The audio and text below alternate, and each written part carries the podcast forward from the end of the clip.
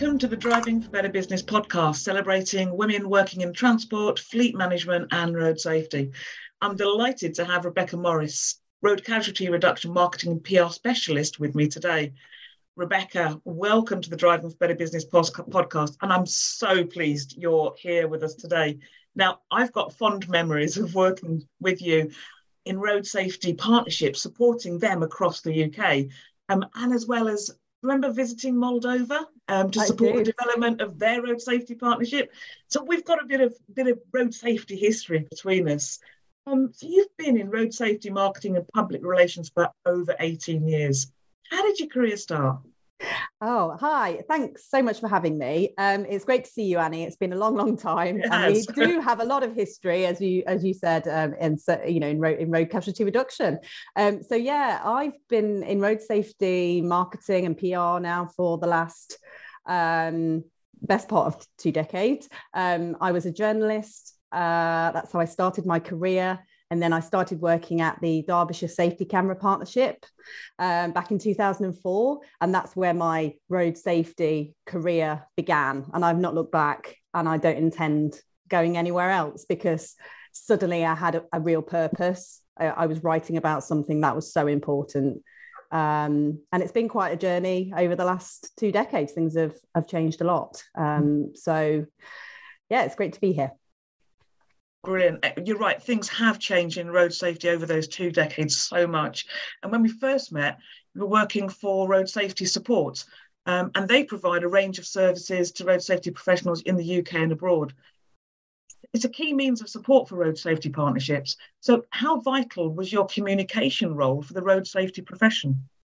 Yeah, so I actually still work with road safety support um, as a consultant. So I sort of um, I was employed by them for 16 years. What wonderful time working with with the company. Very um, very useful, worthwhile operation that was set up when um, the safety camera partnerships changed. They were they became road safety partnerships. Uh, the Department for Transport was no longer kind of at the helm. Con- um, influencing things that were going on within the partnerships, um, the responsibility was handed over to those um, partnerships to go it alone, really. And road safety support was set up um, back then in 2007 to support them through that. Um, so my role was newly created with the company and yeah, until the end of last year, I was an employee, um, but had a had a I guess that that amount of time speaks for itself. Really, you know, it was a it's a fantastic role to do, and supporting the partnerships with their day to day communications and uh, casualty reduction marketing activities, and also, of course, promoting road safety support, making sure we were known um, in the UK and and overseas. Thanks. So you've moved on now a little bit, and you're now with Road Peace. Um, it's a national charity for road crash casualties and their families in the UK. And it, it's a really vital area of support. Tell us a little bit about the organisation and your new role there. Yeah, Road Peace is a, a very special organisation. Um, I only I've been aware of obviously Road Peace for um, the whole time I've been in road safety because obviously, you know, you're aware of the charities that are out there, you're aware of these things, but it's only in the last few years that I really appreciated what they do because I was uh, fortunate really to begin um, supporting them sort of almost on a secondment basis. Road Safety Support very kindly donated my time as a marketing specialist to um, support the um, Andy Cox Challenge, as it was called then, uh, back in two, 2021 when when this challenge was set up. It was a coming together of police forces, raising money, raising awareness around road danger um, and road harm, um, and road peace. It was raising money for road peace. Um, and now it's evolved. It's become the Road Peace Challenge. That's a very big part of my new role. Um, but it was then that I really discovered what road peace does. And I met so many wonderful, wonderful people who have so sadly been affected by road crashes, um, either as the victim themselves or as a family member. And it's really humbling because, uh, you know, we all talk about road crashes every day as road safety professionals, but to actually be with the people who you're talking about when you talk about those numbers and those stats is really quite chilling and it really does I always thought I appreciated it and I knew the real problem out there, but it wasn't until I began working with Road Peace that I really understood and and I guess had the realization that my my um, experience in in marketing and communications could be used to something so important as telling the stories of those people who've been affected by crashes um, and hopefully helping to change behavior out there help, help hopefully um, to get some campaigns out there which will help people to think differently, to use the roads differently, and hopefully everybody will see it as their problem and not just um, oh well that's something the police should be sorting out.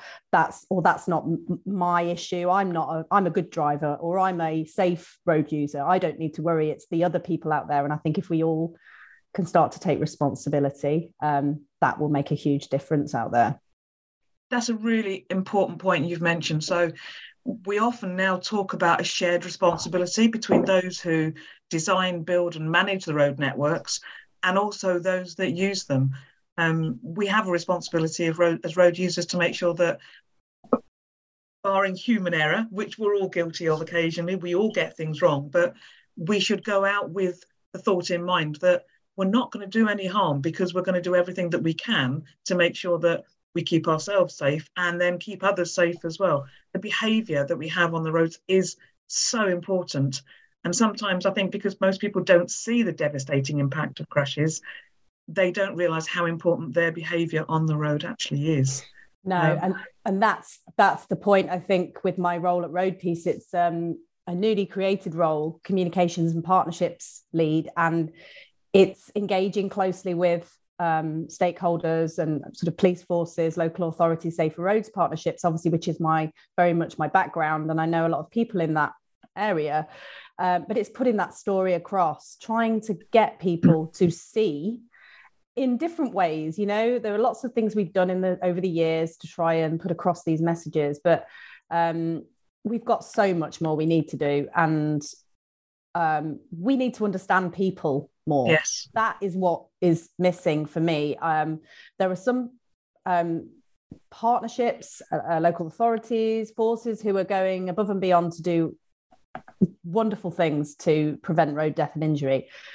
But most, a lot of them are using, are with, working within their very limited resources. And sadly, yeah. you know, what we need to do uh, in the UK is a huge study into people's behavior, thinking, we need to know what it is that really makes people do what they do therefore and we need to break them down into segments. We need to know who those groups yeah. of people are that we're targeting so we can design our marketing campaigns around specific types of road user based on how that road user thinks and what works. Because again I, I really want to plow my efforts into re, you know raising awareness around the devastation and letting people see just how road crashes and the actions of people every single day. They didn't mean to have a crash. They didn't mean to do this. They didn't mean to do that.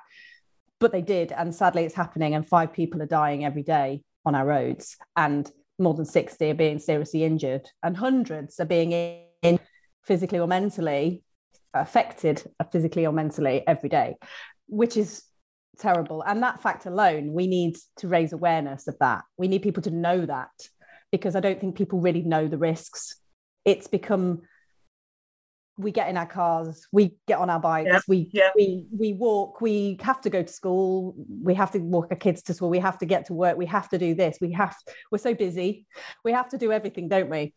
And we don't think, we don't get in the car and think we're about to drive a machine that's capable of killing someone.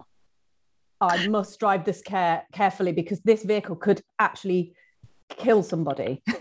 we don't yeah. think like that. Yeah. Um, and so we, we need to know how we can yeah. start getting to people to people and getting people to think more like that. We don't want to terrify people. We don't want people to think they shouldn't leave the house. yeah. Of course, yeah. there's got to be a balance, but at the same time, at the moment, I don't think people really realize just no. what risk they and their families face every single day when they leave their homes. You know, it's really interesting. Some years ago, I saw a piece of graffiti, excuse me, in the town centre and it said, um, "What you see depends on where you stand." And if you've only ever been stopped by the police and given a ticket um, or even a caution warning, you'll see see it from one perspective. But if you've been involved in a collision or you've had family or friends who have been hurt or even just a damage only collision, which can be just as scary and just as frightening, then you'll see it from a very different perspective. And from my own perspective, you know, I had a life threatening motorbike crash. Um, and that led me to working in road safety because I didn't want anybody else to go through what I'd gone through. And the physical injuries healed, and I've learned to learned to live with a certain amount of pain because one leg shorter than the other. Difficulties walking occasionally, but I've got psychological scars. Um, and managing mental health and well-being after a road crash is so important. How can we do that better? For me, I think the mental health road safety link is is huge. And and it's not something again I'd probably thought too much about in the past even though I've had my own mental health struggles I guess as a way of describing it uh, in, the past. Uh, but it's not something that I was really aware of. But since I've been working with road victims more closely and, and bereaved families um, it's really made me think of that. So I think it's twofold. I think not only is it um, people like yourself, Annie, and I, I do remember that, and you, we've talked about this, uh, uh, you know, in, over the years, and um, I think it's it's that it's it's obviously the the person that has been involved in the collision, and who has hopefully lived to tell the tale, like like yourself. And it's easy to think, oh, well, you were lucky, you you you survived, you you know, you did, you you were okay. But what about that awful the physical and mental scars that are left on that person and that person's family. Yeah. um, so i think that's the the one side of it and a very important side of it. And um, last year we put out a new story um, based on some research by uh, professor andrew morris and dr joe barnes from loughborough university. And they'd researched the ripple effect of road crashes. And it's estimated around five, at least 500,000 people in the UK every year are affected by a road crash in one way or another. So, physically or mentally. So, either as the person that was involved in the crash or their loved one that's either caring for that person who's been injured or caring for them because they've been mentally um, affected as a result of it. Um, and actually, I don't think that even includes those people who maybe you know those uh, those those victims if you if you like who are unaccounted for who maybe maybe it was a very very serious collision on on a on a road on a motorway and it was witnessed and seen by lots of people who weren't actually involved in that collision. A child even you know maybe they've seen an awful sight that they will never be able to unsee. And i think it's that's on top of those 500,000 people. Yeah. So really when you think about the direct impact of a crash in terms of mental health. We have that side of it. Um, but I think there's there's the other side of it too. Um, there's the how do the crashes occur in the first place? Um, how many of us actually in the UK have mental health conditions? Um, one in four people will experience a mental health problem of some kind every year in England just England. That's that, that's the current stat that uh, on the the Mind website. So, if one in four of those people uh, is a driver, um, how many of us are going out every day on the roads with a with an issue, a mental health issue? Uh, we're not going to leave that behind before we get in the car or before we start walking down the street or get on our bike. Are we distracted? Are we disassociated from the world in some way? Um, are we angry? Are we frustrated? We're going to take those things with us on the roads. And I think that's the worrying thing. And we're all doing everything at 100 miles an hour, not necessarily in speeding terms, but in our lives, things are so busy and there's so much pressure on us in our lives these days to be here, be there, be everywhere you know as parents working parents we've got to be at work we've got to be at meetings we've got to drop children off we've got to pick children up we've got to go to a club after school with our children we've got to do everything and that's well that's how we feel and i and i guess women in particular will probably feel that. Um, we're not going to leave all those worries and stresses and anxiety behind us when we get in the in a car or when we start using the road. So I think for me, that's there are two sides to the mental health link. Definitely, and I, I completely get the ripple effect. Um, I didn't move home for nearly a year after my bike crash. Um, I had to live with my parents because I couldn't walk, couldn't look after myself. So those ripples go out far and wide, and we don't appreciate how they affect other people. And I firmly believe that we need a more holistic approach to those involved in road crashes to help them recover. We fix the physical, and that's sort of business as usual. Um, I have an open fracture of my femur, and there was no way they were going to leave that. That needed fixing, and that was obvious. And that and that's that's good. That you know we've got that we've got that nailed. But I had depression after my collision, and it wasn't it wasn't really assessed at the time of you know after a traumatic event. So there was no understanding of what I might go on to suffer after the collision.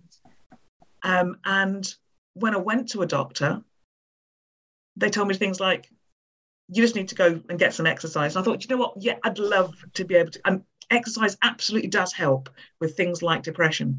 But when you're lying in bed and your mind is saying, get out, but your body won't move because you have clinical depression and you physically can't get out of bed. And that could be assessed much earlier to help us deal with the impact of that. Dealing with mental health and well-being isn't mandatory after a traumatic event. And I absolutely think it should be as part and parcel of dealing with fixing, fixing the physical um, as it is anything else that we would do to deal with somebody's um, injuries. Poor mental health can often affect the way we approach driving, sometimes in ways we don't realise.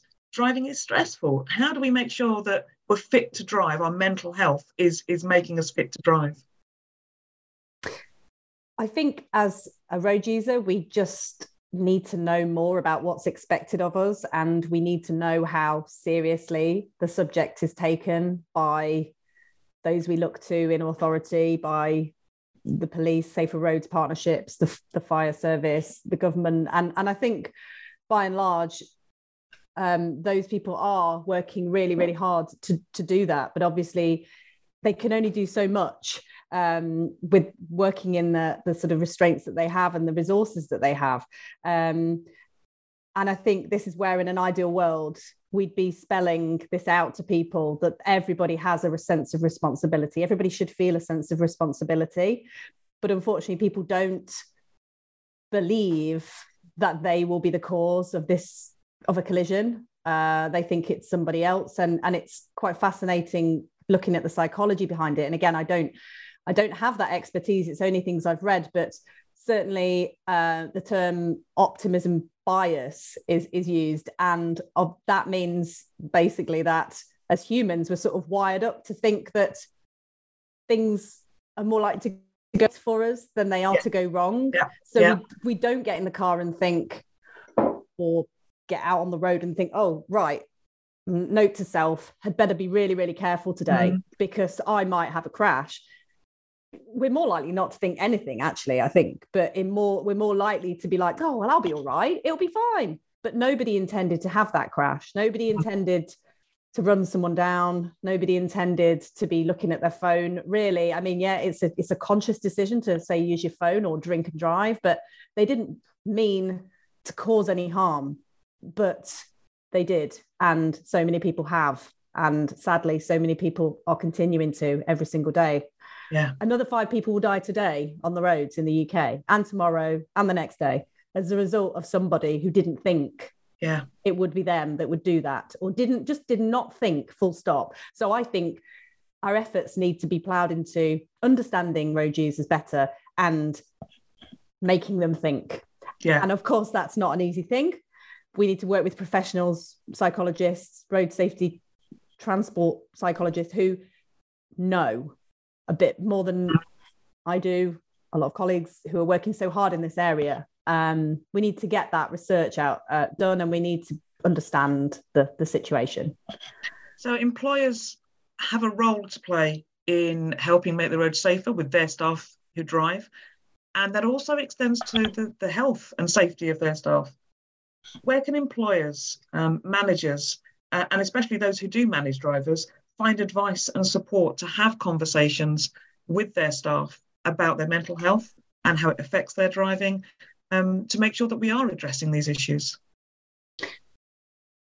I mean, I know about driving for business very well. Um, so if I was signposting somebody who was wanting to find out more, I would definitely suggest that they obviously reach out. It'd be a good start to reach out to yourselves. But I think, again, we need employers to appreciate the responsibility that they have.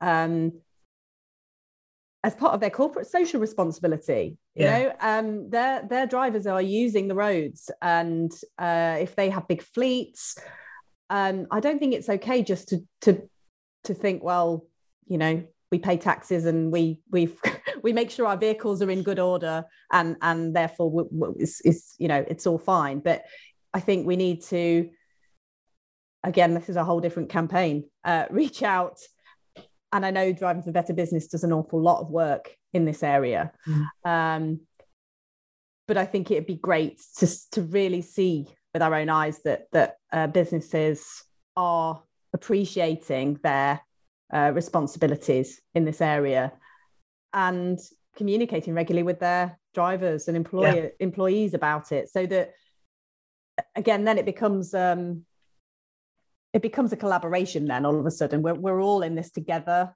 Whoever we are if we use the roads we're all in it together and pretty much everybody uses the roads. So whoever you are. Yeah absolutely. Yeah.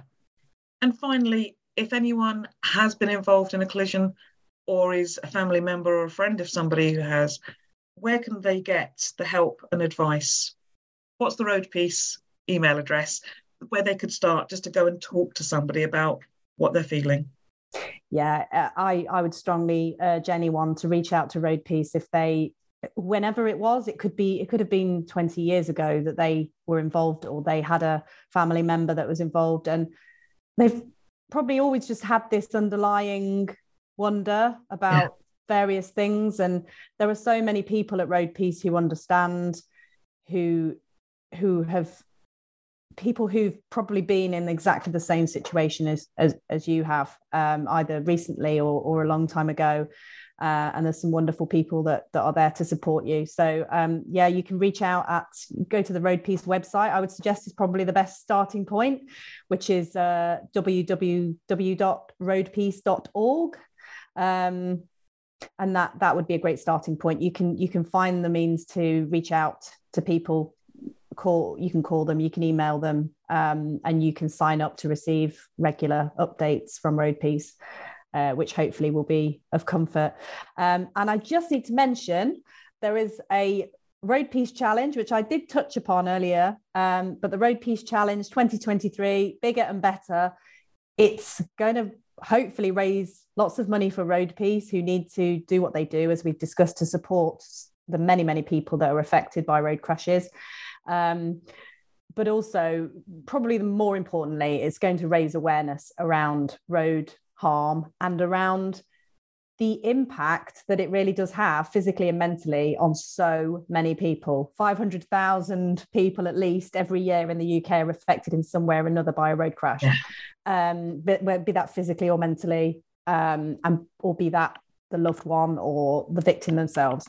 Um, the Road Peace Challenge will bring together police forces, uh, local authorities, the fire service, um, Safer Roads partnerships, uh, ambulance crews, doctors, consultants. We've we've launched now. Uh, the the event takes place on the fifteenth of May to the twenty first of May, twenty twenty three, and we're basically asking anyone with any kind of interest in um, improving safety on our roads to come forward. We're making a united stand against road harm alongside road crash victims. We're bringing all those people together. We're looking for businesses who might want to support that challenge um, as a sponsor. We've got packages that suit all budgets, and and and not only would you be supporting such an important event uh, and a supporting Road Peace, but you'd also be demonstrating publicly that you have that commitment to reducing road deaths and injuries.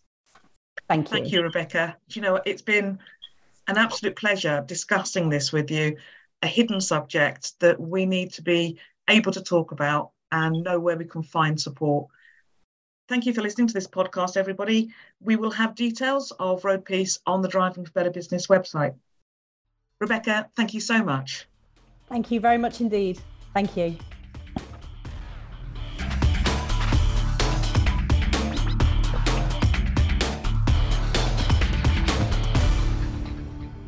Brought to you by Driving for Better Business.